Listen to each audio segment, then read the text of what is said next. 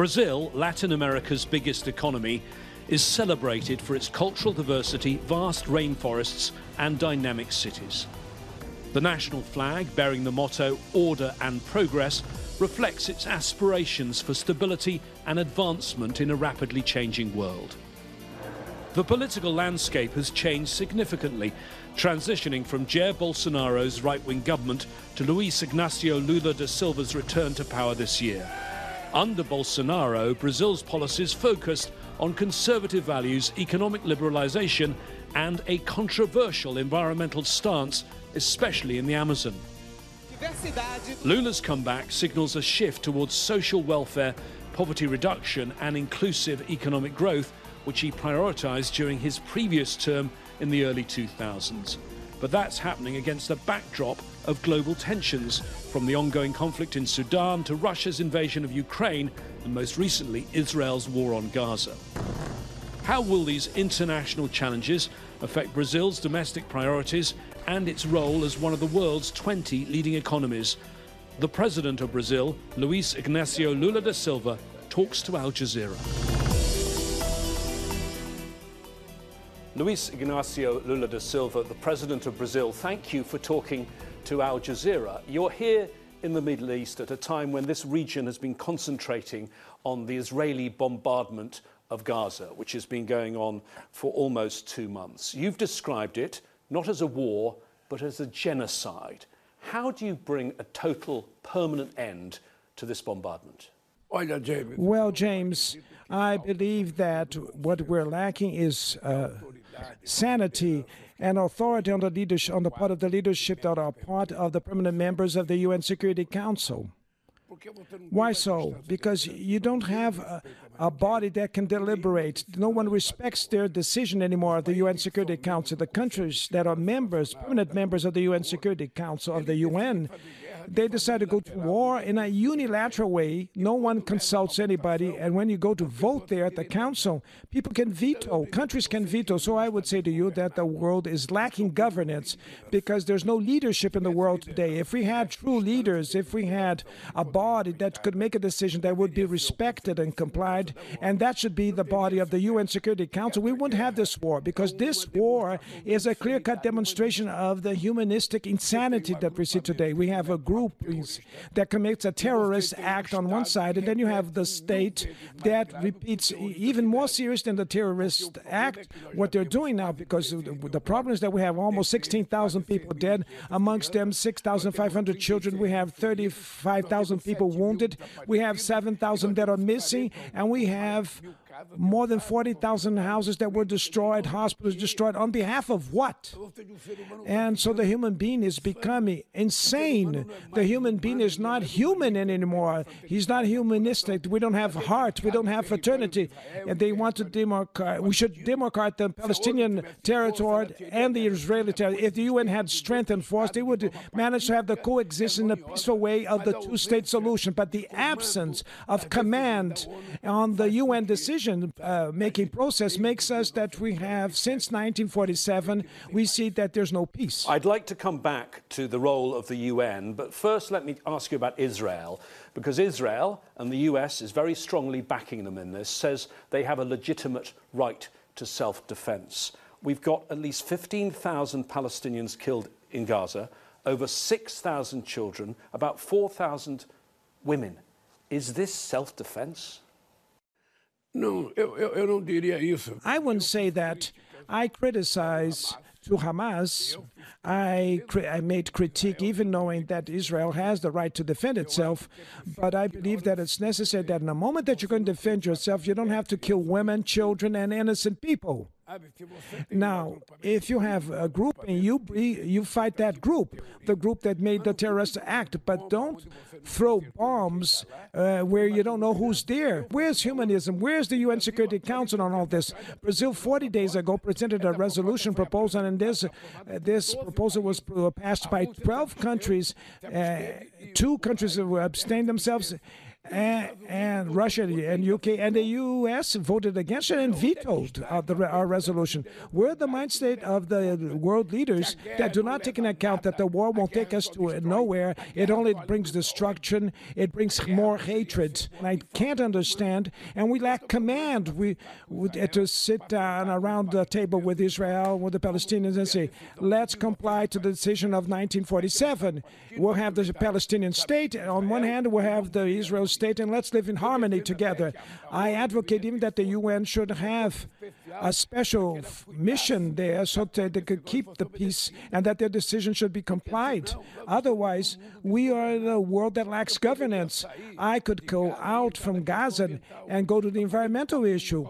We can have COP 1, 2, 40, 30, 50, and you make discussions, but nothing is implemented truly. People continue to pollute, people continue to use fossil fuel, people continue to have industries that are pollutant, and people don't do anything. Mr. President, I'd like to come back to the climate crisis a little later in the programme, but staying with Gaza for a moment, as you say, Brazil currently sits on the UN Security Council. It's coming to the end of its two-year term on the UN Security Council. You put forward that resolution that you just mentioned, calling for humanitarian pauses. The US, as you say, vetoed that resolution. It would have passed if it wasn't for the US. And then 29 days later, there was a very similar resolution, and the US allowed that one to pass by abstaining this time. By my calculations, in, the, in those 29 days, there were 7,600 additional deaths 3,653 of them were children.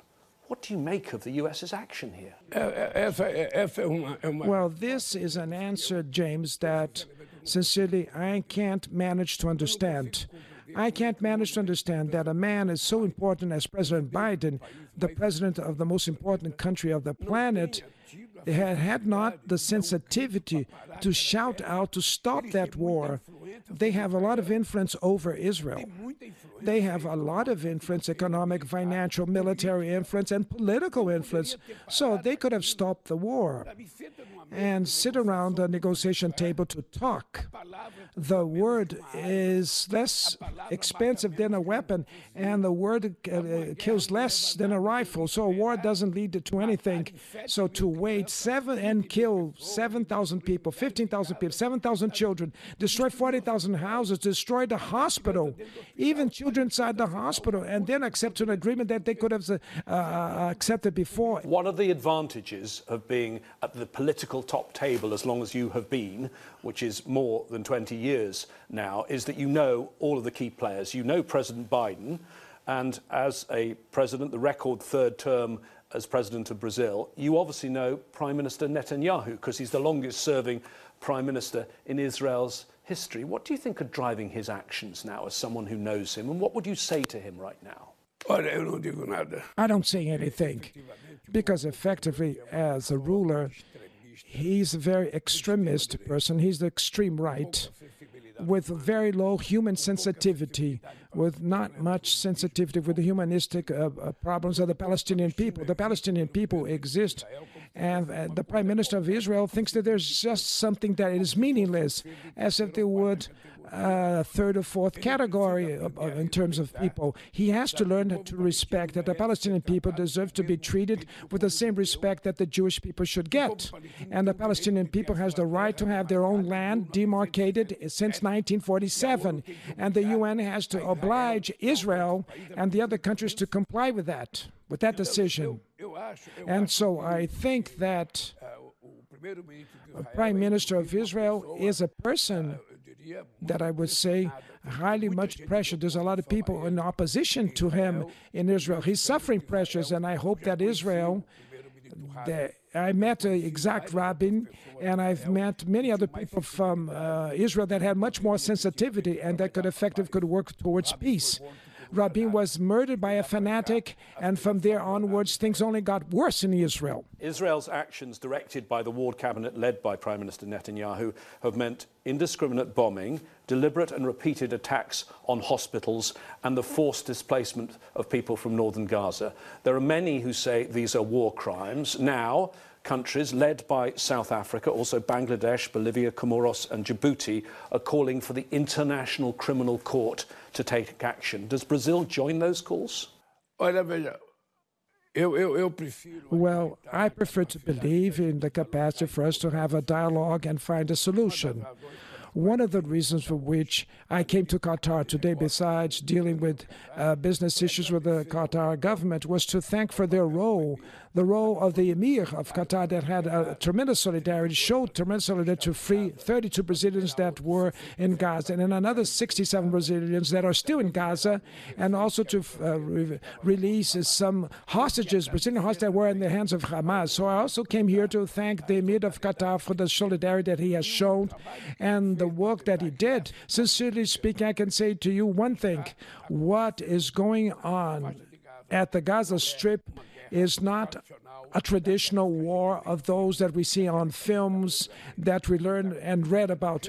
What we see is genocide going on, killing thousands and thousands of children that has nothing to do with that, women that have nothing to do with that, and destroying the things that took years to be built. And so, sincerely, I believe that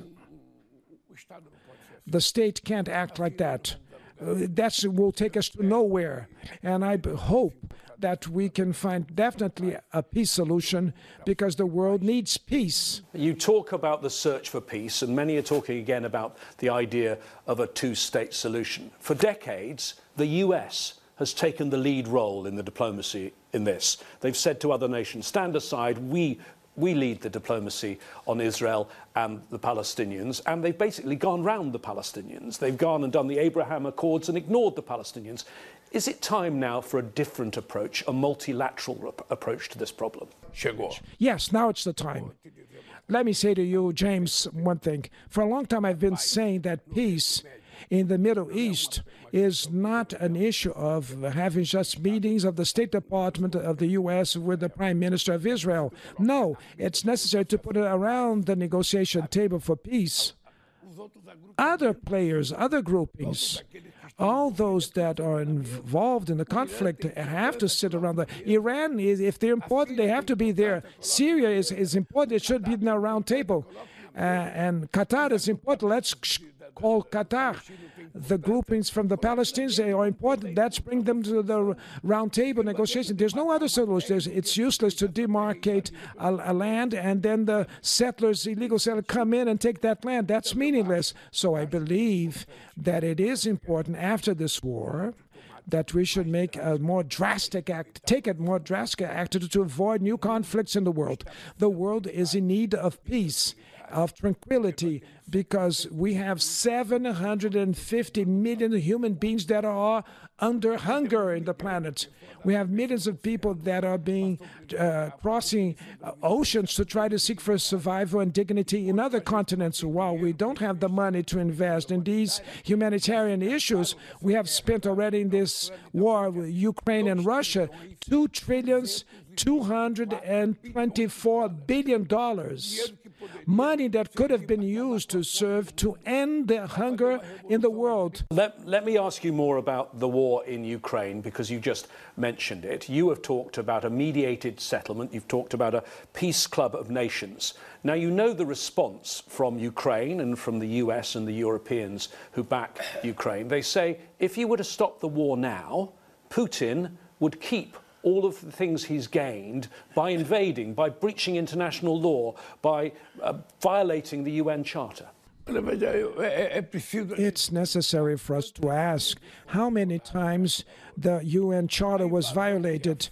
And the invasion of France and England did on Libya, didn't that hurt the Charter, the UN Charter, the invasion of the US in Iraq?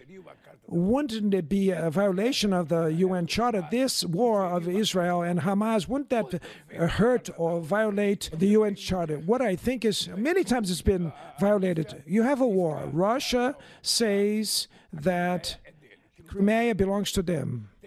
And there are other four regions that were invaded that Putin thinks belongs to Russia, and Zelensky says that belongs to Ukraine. Well, instead of going to war, why don't the people have a referendum? call for a referendum to ask to the people, you want to belong to, do you want to be Ukrainian or you want to be Russian? You're on which side? It would be much cheaper to call and less costly than this war to call for a referendum. Wouldn't that, wouldn't that encourage other countries to, who had territorial claims to launch all sorts of invasions around the world and, and destroy the cent central principle of the UN Charter, which came after what Hitler did uh, in the 1930s? Countries can't invade other countries. It is possible. Brazil was the first country to condemn the territorial invasion of Ukraine. Brazil was the first country to condemn publicly Russia for invading the Ukrainian territory. Well, the war is happening, and so now how do you solve that? Continue with the war? Is that the solution? Because everybody thinks the following well, we'll defeat Putin. Are you going to defeat Putin? Are you going to defeat Zelensky? While the leaders are not defeated, the people are dying. And who's dying? The innocent people. And so people are innocent people that are dying. Who is is displacing the world are innocents. So would it be worthwhile for the political leaders to lose their mental insanity and not sit around the table to discuss what is the cost of having one more meeting or 10 more meetings or 15 more meetings? What is the cost of these meetings? It's much more cheaper and more humanity more fair than start killing and throwing bombs in other against others. Cecilia, I can't understand that. I'm 78 years of age. And in my 78 years of age, I've seen a lot of things, and I imagine then the human being that is becoming irresponsible with the humanity of itself. They're ending with humanism, they're ending with fraternity, they're ending with solidarity, and we're growing more and more individualism and denialism. And where are we going to stop with that? What will happen to democracy for the next 20, 30 years if we do not give answers now for the problems that the people are facing today? Brazil is taking over the presidency of the G20 from India. Congratulations. That means that you're going to have the G20 summit taking place in Rio uh, at the end of next year, end of 2024. Is President Putin welcome, given that he has an arrest warrant from the International Criminal Court? Will he be able to come, or will you be obliged, as you are a signatory to the Rome Statute that set up the court, to arrest him? Well, I don't understand Uh, much about international law. So I don't have the capacity to make an assessment on that. But one of the charges that you have against Putin is to kidnap children. And now, in this war between Israel and Gaza, we have kid, children that were kidnapped. We have kidnapped on both sides. So Putin will be invited.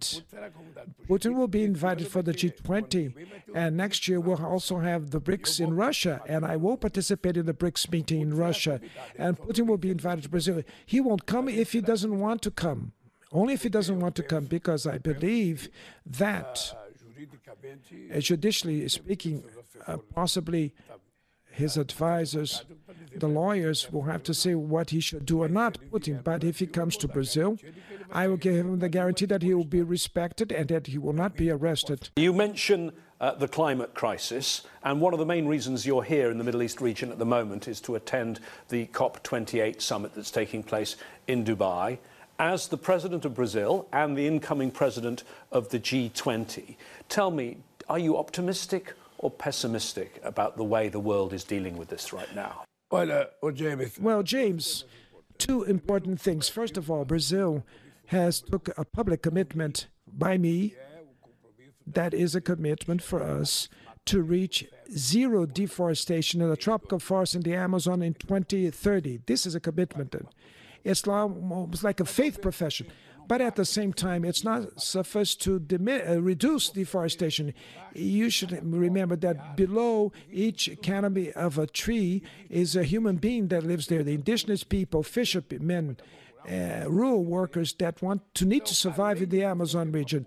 Uh, and so, besides having a, a, policy for preservation of the forest, we in Brazil were following our policy that is very strong in terms that to make us to produce all kinds of renewable source of energy, all kind of renewables, uh, even green hydrogen.